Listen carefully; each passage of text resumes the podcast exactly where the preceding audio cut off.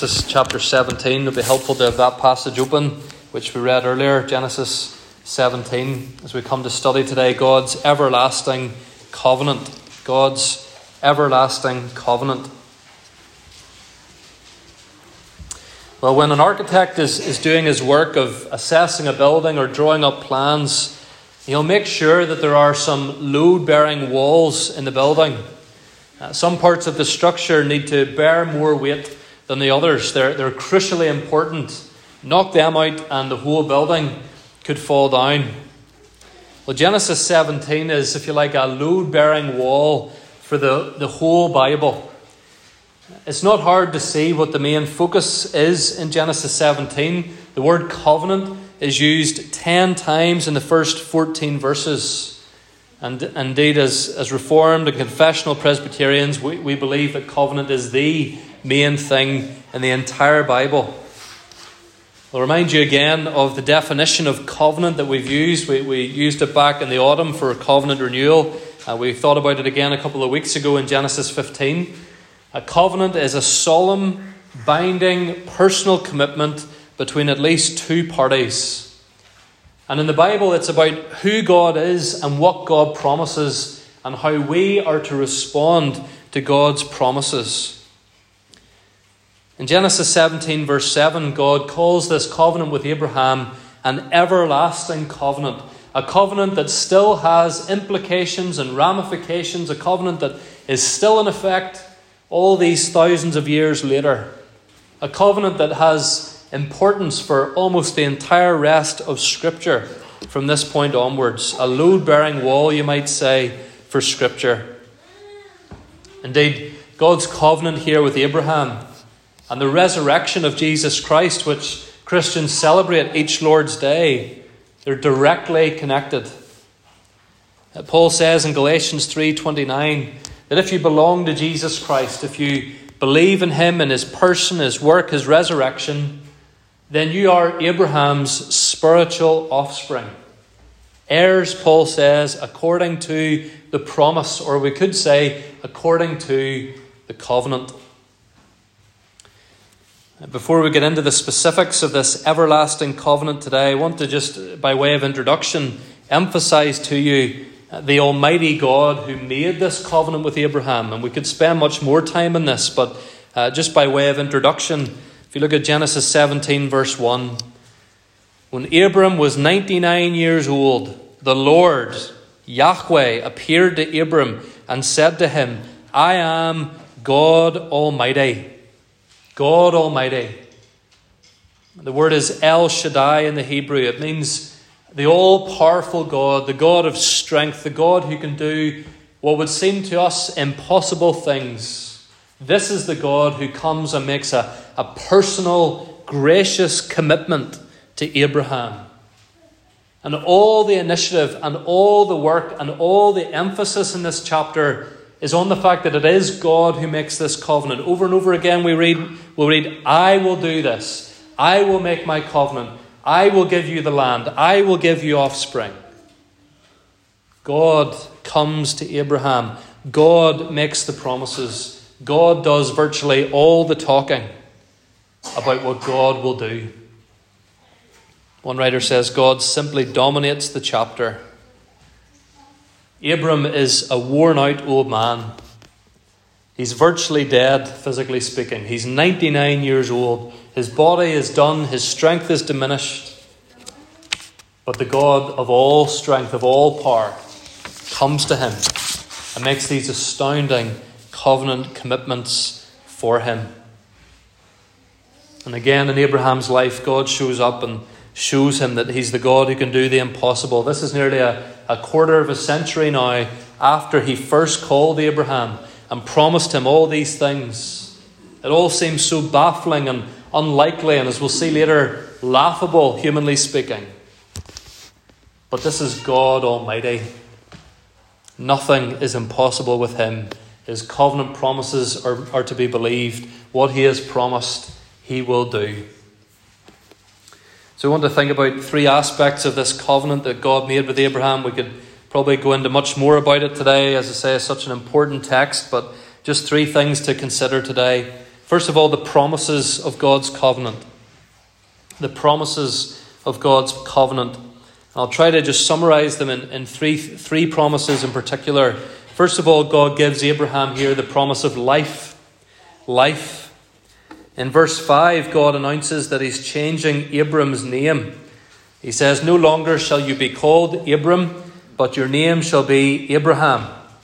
And so, for the remainder of our series, I'll not be getting caught, uh, caught out whether I call him Abram or Abraham. It'll just be Abraham from now on. It's a relief for the preacher. Uh, but Abram means exalted father. Abraham means father of many nations. And so the, the, the impact of this covenant is marked uh, very, very powerfully in the fact that Abraham is a change of name. It's an appropriate change of name. Father of a multitude. A multitude of nations, a multitude of people will come from Abraham, not just physically, but spiritually as well, as I've mentioned already, and as we'll think again later. Abraham will have this daily reminder now every time he hears his name said, every time he introduces himself to someone. He will have this reminder God will keep his promises. Not only will he give life to me, he will give life through me to a multitude, to nations. Look at verse 6. I will make you exceedingly fruitful. This again is a 99 year old man.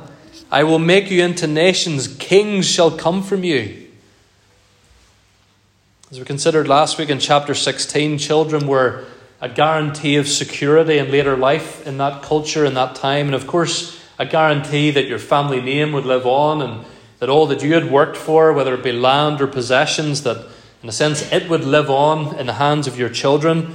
Uh, it was the closest human beings thought they could get in that time to living forever, in a sense, in one level, by having children. But Abraham isn't just going to have children, he's going to be the father of nations. Life will come, God says, from this old, nearly dead man to the whole world. Promise of life. It also gives him the promise of land. Uh, verse 8 I will give to you and to your offspring after you the land of your sojournings, all the land of Canaan for an everlasting possession. Abraham has now been in the land of Canaan for over 20 years, and yet, technically, legally speaking, he still doesn't own a scrap of it. We'll see next week as we get into chapter 18 that he's still living in tents, whereas Lot, who's gone off to Sodom, of course, is living in a house. But God says, You will own this land, the whole land. Your offspring for generations will own this land. It will be theirs forever. And as long as they live within the bounds of my covenant, it will be a land of peace, of fruitfulness, a beautiful land to call their own. And then there's also the promise of legacy. At the end of verse 7, God says, This will be an everlasting covenant, that He will be God to you and your offspring after you. God Almighty has shown up in Abraham's life and entirely changed his life. Remember, we saw back when we began our series, Abraham was a pagan. He was worshipping false gods with his family in a far distant land. But God had called him, God had been gracious to him. When Abraham had made mistakes, like in chapter 12 or chapter 16, God has forgiven him. And now God Almighty promises Abraham that he's willing to do all of that not just for him, but for his offspring. That he's willing to show the same grace and be the same forgiving, merciful God to Abraham's children and to his children's children's children. The power of God Almighty will always be available for Abraham's offspring. One writer says that the godness of God, His holiness, His goodness, His sovereignty over Abraham's life, it'll all be there to avail of for Abraham's offspring if they show the same trust and commitment to God as Abraham does. God will be there for them just as He is here for Abraham. And so God's covenant with Abraham will leave a long legacy. It's a covenant that will be on offer for all the generations, all the children of Abraham still to come. Life, land, and legacy. And friends, these beautiful, glorious promises that God made to Abraham, they have been extended and they have been built upon and they are packaged to us in the person and work of Jesus Christ. They are still on offer today in and through Jesus Christ. The reason Christians all over the world meet for worship on the first day of the week is to celebrate the fact that on this day Jesus rose from the dead and in so doing has secured life and land and legacy for all of us. In Jesus Christ, we have the promise of life. In Abraham's day, the most people could hope for was that their children bearing their name would live on beyond them, guarding all that their parents had acquired for them. Today, we, we don't have to pin all our hopes on whether or not we have children, as much as children are a blessing. But instead, we know that in Christ, we ourselves will live forever. And that if we belong to Christ, we are part of a spiritual family, that we have many brothers and sisters, and fathers and mothers and children, that we're part of a people bought and purchased by Jesus Christ who will live forever, not just spiritually, but physically with Jesus Christ. Paul calls Jesus' resurrection the first fruits in 1 Corinthians 15. In other words, only the first little bit of a much bigger harvest still to come. That just as Jesus has been raised from the dead, so all those who trust him will also be raised from the dead. In Jesus Christ, we also have the promise of land. Not Canaan, not just one bit of the earth, but the new heavens and the new earth. Peter says in 2 Peter 3, verse 10, that the whole world will be burned up, refined, and made new and perfect. And we will rule with Christ in that world made new and perfect. That's the glorious inheritance that God Almighty has promised to us. And in Jesus Christ, the, the legacy of, of these covenant promises lives on as well. Listen again to Paul's words. In many ways, it's a commentary on what we look here look at here in Genesis 17. But Paul's words in Galatians 3:26, he says, "In Christ Jesus, in Christ Jesus, you are all sons of God through faith."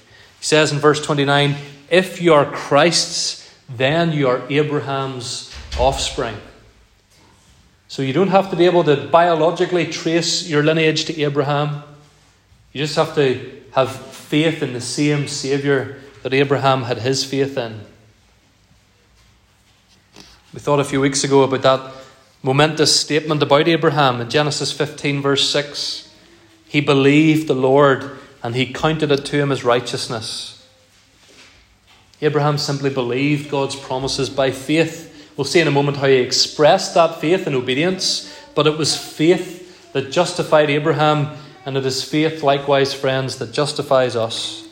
Faith in what Christ has secured for us by his life, death, and resurrection.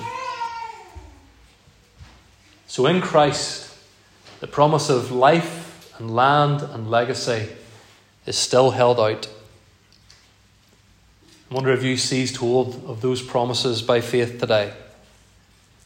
Do you have the same saving faith that Abraham had do you have the same hope and expectation of life and land and legacy as Abraham did? See, the world is, is busy offering us up counterfeit promises of life and land and legacy. Every TV advert or internet advert you see offers you some combination of these things. Eat these foods, take these precautions, experience this holiday, embrace this identity. But as the psalmist says in Psalm 90, all of the life and land and legacy that the world has to offer is soon gone. It's like dust falling through our fingers.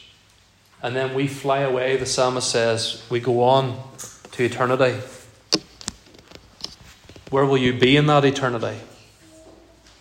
Do you have faith that through Christ you will have life and land and legacy in that eternity? That God Almighty has provided for you the salvation that you need, the forgiveness of sin that you need, the Saviour that you need. All you need to do is trust and receive those wonderful promises. The promises of God's covenant. Secondly, the sign attached to God's covenant. the sign attached to God's covenant. If you look at verse 10, look at the command God gives for Abraham and his sons, the way they were to show that they believed what God was saying. Verse 10 Every male among you shall be circumcised. You shall be circumcised in the flesh of your foreskin, and it shall be a sign of the covenant between me and you. So, circumcision is the, the cutting off of the excess flesh on the male reproductive organ, a mark on the most intimate part of a man's body, a mark in a sense that covers the children and the offspring that could come from that man, and in that sense covers the whole family, even though it was only administered to the males. And circumcision was a sign, an outward physical act carried out by Abraham and his household to demonstrate that they believed these covenant promises of God. So, a physical act demonstrating spiritual faith, if you like. Circumcision was actually quite a common practice in uh, parts of Abraham's world, the ancient world in those days, still a practice in other uh, tribes and cultures today. And so, Abraham was by no means the first person uh, to do this. But the difference with Abraham is that physical circumcision, by God's command, points toward, it's a sign of spiritual realities. That's what a sign does, it, it points to something else. We put up signs out on the on, on Banbridge Road when we use Dromore High School for worship. We, we don't expect people to stop at the sign and, and wait for a worship service to begin out there on the footpath. Uh, we expect them to realize that the sign is pointing them inside to the school building where worship will take place. A sign points to the reality. And that was the case for the circumcision commanded by God. It wasn't that simply being circumcised made Abraham right with God. We've already seen in Genesis 15, way before he was circumcised, that he was justified by faith. And circumcision was that faith being expressed. It was Abraham saying, I believe that this is what God needs to do in my heart, in my life. He needs to cut away what does not belong. He needs to deal with my sin and cover me with his righteousness. And because of where it was on his body that Abraham received this sign, there was another message in it. My children need their sin cut off, cut away as well. The sign of the covenant.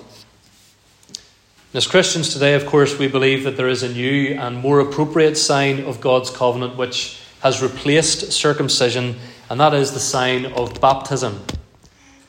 Paul equates the two spiritually speaking in Colossians 2 11 and 12. He says, uh, we read it earlier. In him also you were circumcised, notice this, with a circumcision made without hands, by putting off the body of the flesh by the circumcision of Christ. So he's speaking here in spiritual terms. Having been buried with him in baptism, in which you were also raised with him through faith in the powerful working of God who raised him from the dead. Circumcision involved the shedding of a little blood the cutting away of flesh. On the cross, Jesus had his innocent blood shed. Literally, the guilt of our sin was removed, so no more blood ever needs to be shed. It would be inappropriate to have any rite or ritual or sign in the Christian faith that involved the, the need for shedding of blood. Jesus has finished that. Jesus' blood is enough. Jesus' blood was perfect. And so it's appropriate that we now have a new sign and seal for the covenant today. Instead of the shedding of blood and circumcision, we have the washing of water in baptism. It's still a sign that our sin, we need to be cleansed from our sin, that our sin needs to be removed from us. But it doesn't involve the shedding of blood because Jesus' blood is the full and final sacrifice for sin. Here's the point, friends the sign may have changed, but the everlasting covenant promise of God remains the same. That is, I will be God to you and your offspring after you. That the same God Almighty who has saved us, who has provided wonderful promises for us, that those promises are available not just to us, but to our children and our children's children. That's why we believe that the sign of baptism should be applied to the children of Christian parents, as well as to those, of course, who, having never been baptized as children, profess faith publicly for the first time as adults. And some Christians who, who genuinely and by conviction disagree with us on this, one of the things they would say is, well, how can a little baby possibly know or grasp the significance of the sign of God's grace? Well, of course, the answer is they can't. And we don't believe that we're saving their souls by baptizing, baptizing them. That's a, that's a false uh, doctrine. But equally, friends, how could little baby Isaac or Jacob or Moses have understood the significance of the sign of God's covenant grace when they were circumcised?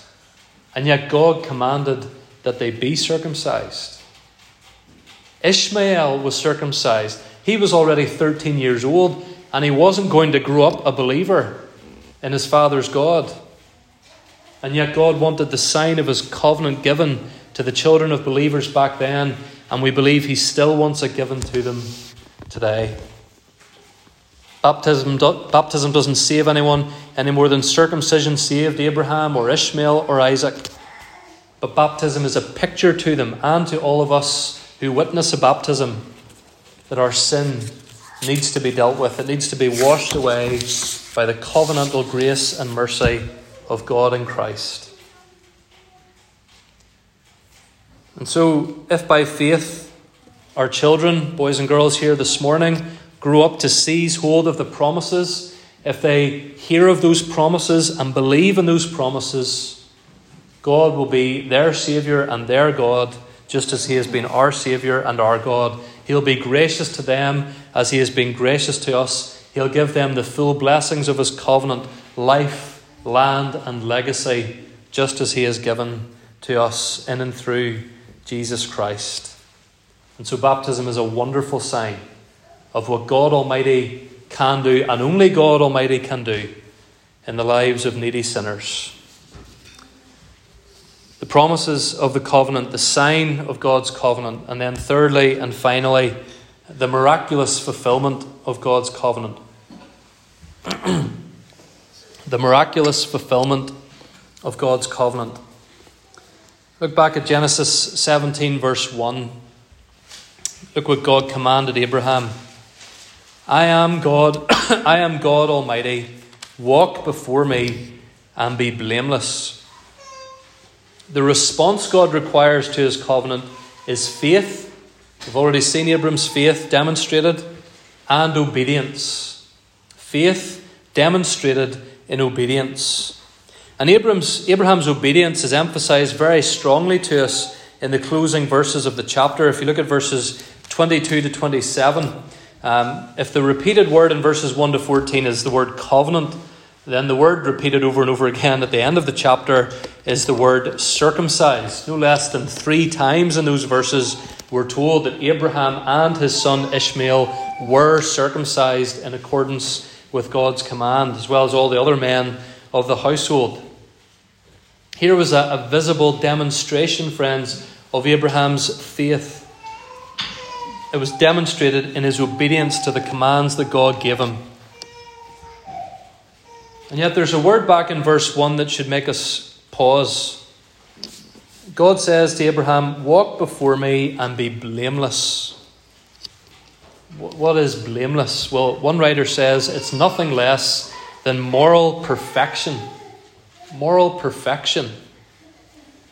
And of course, that is not a standard that even Abraham could ever reach by himself. And that's where faith come, came into it. He believed God, Genesis 15 6, and he counted it to him as righteousness, blamelessness. In other words, friends, Abraham believed that God would supply all that was needed for this covenant to be kept. And we saw that in chapter 15. We, we saw that covenant ceremony. Remember? The two, the, the halves of the animals laid out. And ordinarily, in a covenant, both parties to the covenant would walk between the pieces of the animal and they were saying, If I don't keep my covenant commitment, let me become just like this dead meat. But between God and Abraham, only the presence of God passed through the carcasses. God taking upon himself the obligations of the covenant, the curse for breaking the covenant. And so when God here calls Abraham to be blameless, yes, Abraham demonstrates his faith by obeying God, undertaking circumcision immediately, but he wasn't a perfect man. We saw that last week in chapter 16. And he was an old, nearly dead man. He didn't have the strength to become a father of a multitude of nations by himself. That's why God Almighty promises to do it all in this covenant. This everlasting covenant is going to be kept and fulfilled because God Almighty will keep it and fulfill it.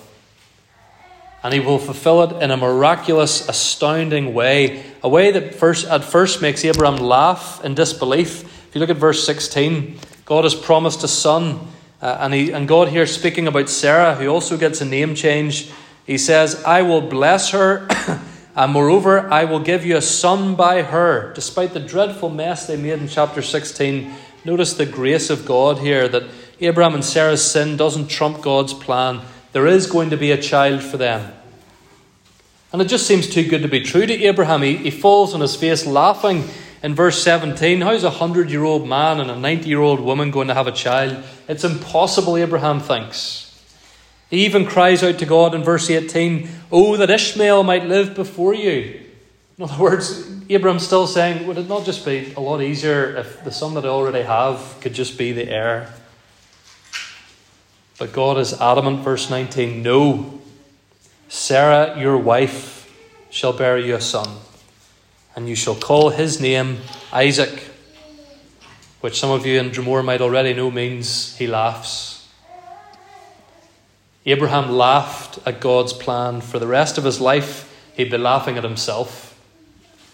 Every time he called his son in from the field for dinner, Abraham would be laughing at himself and praising God for his miraculous fulfillment of his everlasting covenant.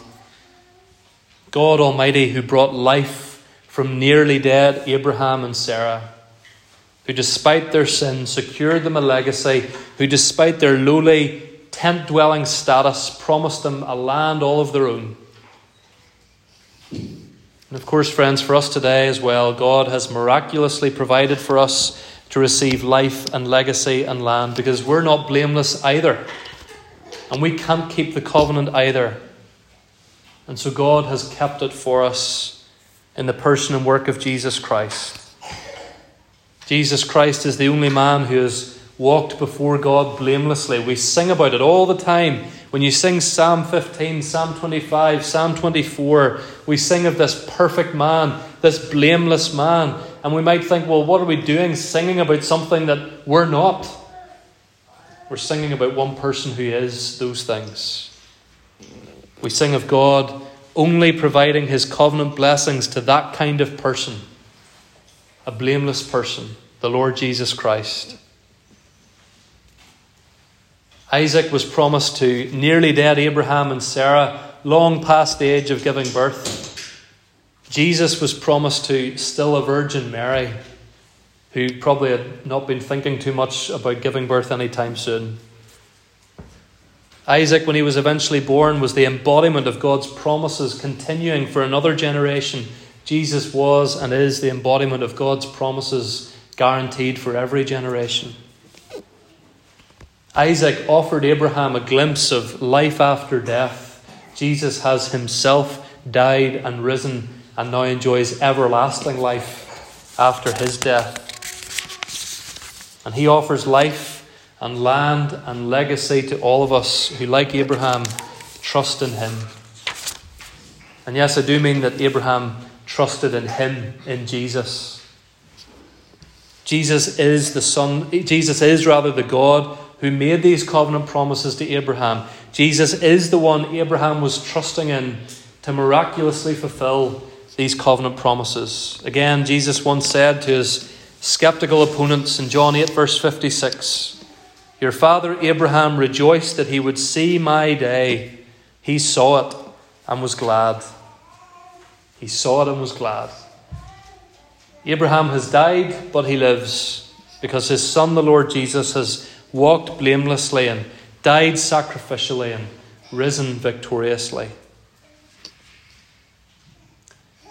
Maybe you would laugh today at the thought that God Almighty would ever want anything to do with you.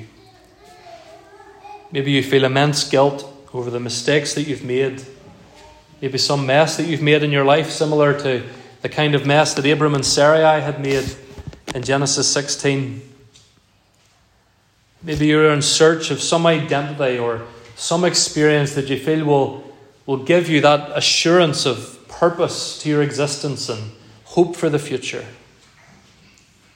Well, here's the good news God has provided someone for you who takes away your guilt, who can give you a new identity, and who has secured for you a wonderful future. His name is Jesus. Like Abraham, you only need to believe, and God Almighty will give you power to walk before Him, to obey Him, to know Him, and one day to be with Him forevermore. Let's stand as we pray.